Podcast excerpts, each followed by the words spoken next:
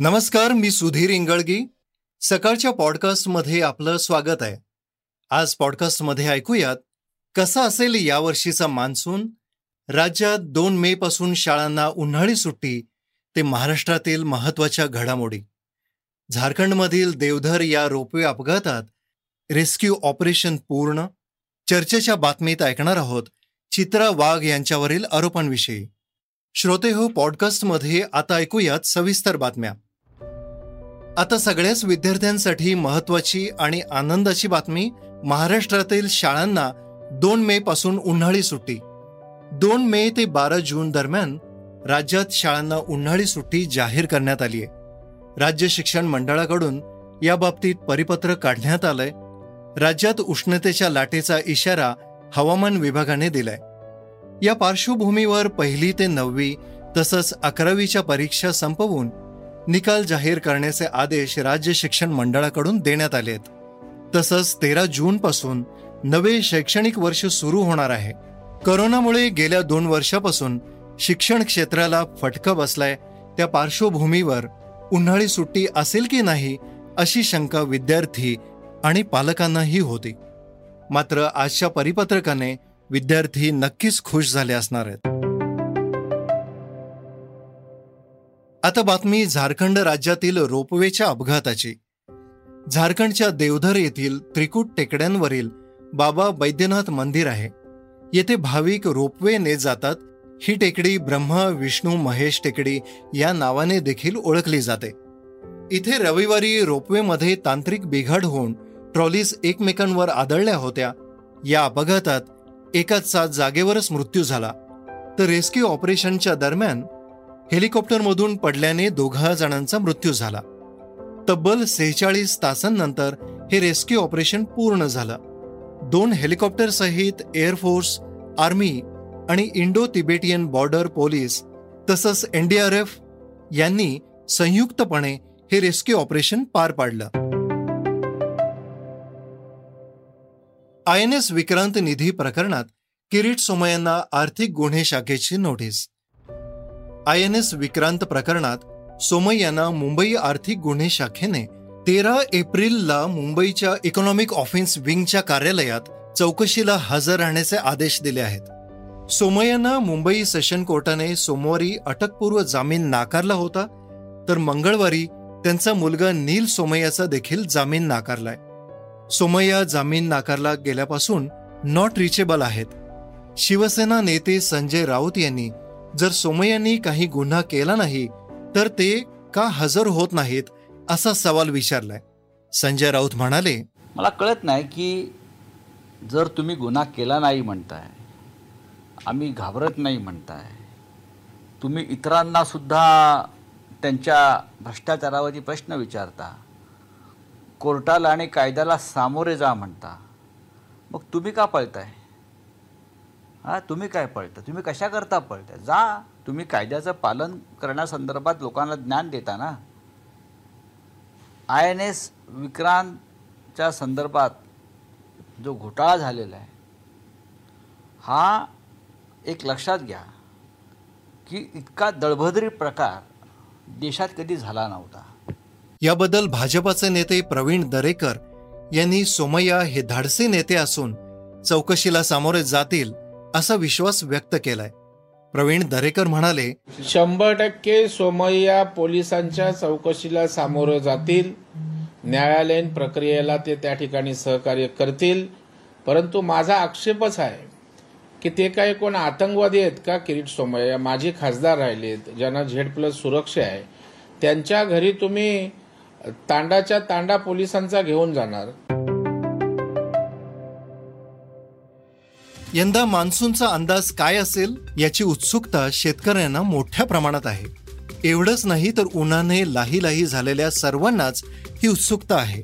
ही बातमी अशा सर्वांसाठी.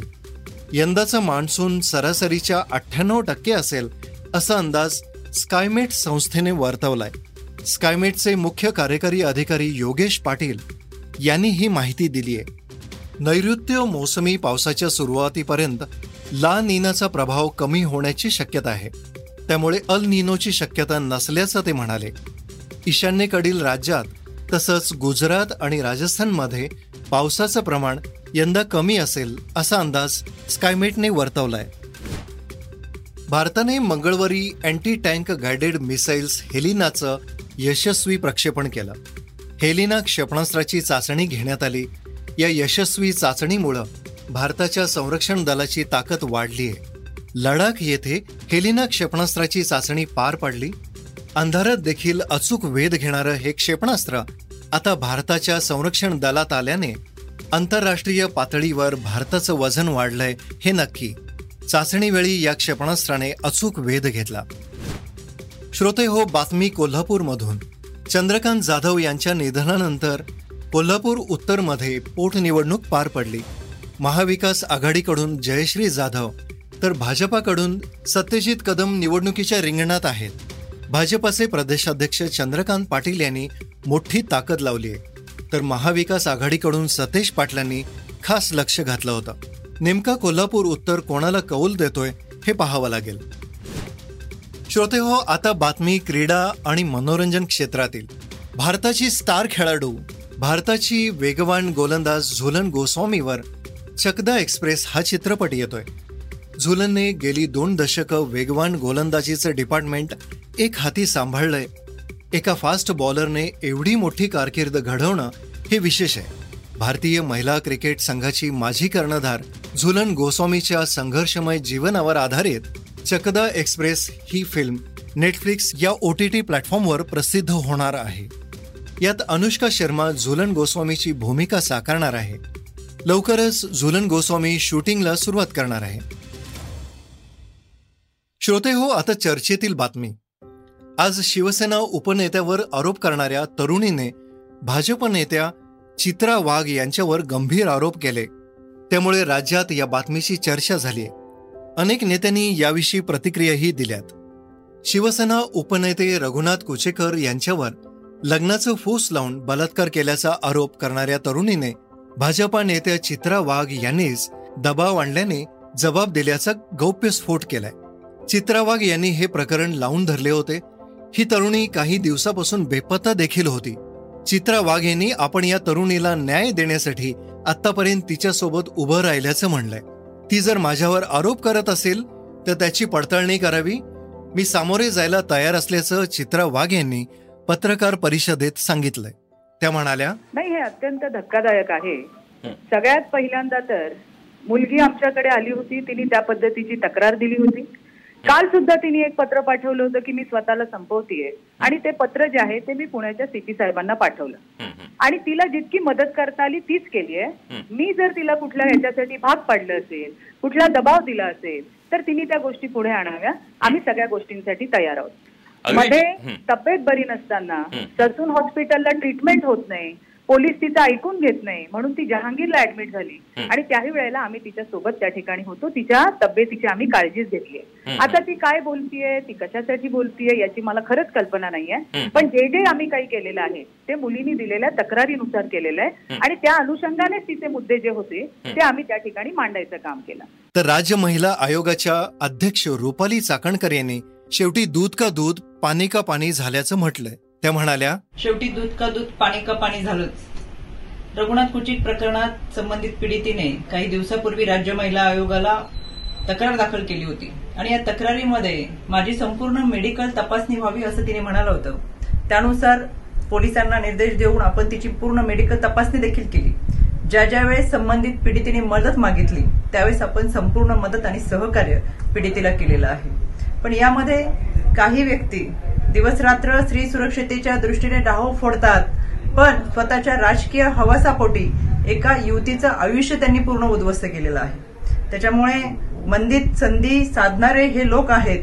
आज पीडितेनेच त्यांचा सगळा खळबळजनक वक्तव्य करून खुलासा केलेला आहे. राज्य महिला आयोगाच्या वतीनं संबंधित पीडितीला निश्चितपणाने न्याय देत असताना काही थोड्या कालावधीपूर्वीच तिचा मला कॉल आला. तिने भेटून काही माहिती देण्याची इच्छा व्यक्त केली. निश्चितच मी तिची भेट घेईलच. श्रोत्यानो हे होतं सकाळचं पॉडकास्ट उद्या पुन्हा भेटूयात. धन्यवाद. रिसर्च आणि स्क्रिप्ट हलीम अबी कुरेशी. वाचा बघा आणि आता ऐका आणखी बातम्या. ई सकाळ डॉट कॉम वर. तुम्ही हा पॉडकास्ट ई सकाळच्या वेबसाईट आणि ऍप वर सुद्धा ऐकू शकता. विसरू नका या पॉडकास्टला आपल्या आवडीच्या पॉडकास्ट ऍप वर सबस्क्राईब किंवा फॉलो करायला.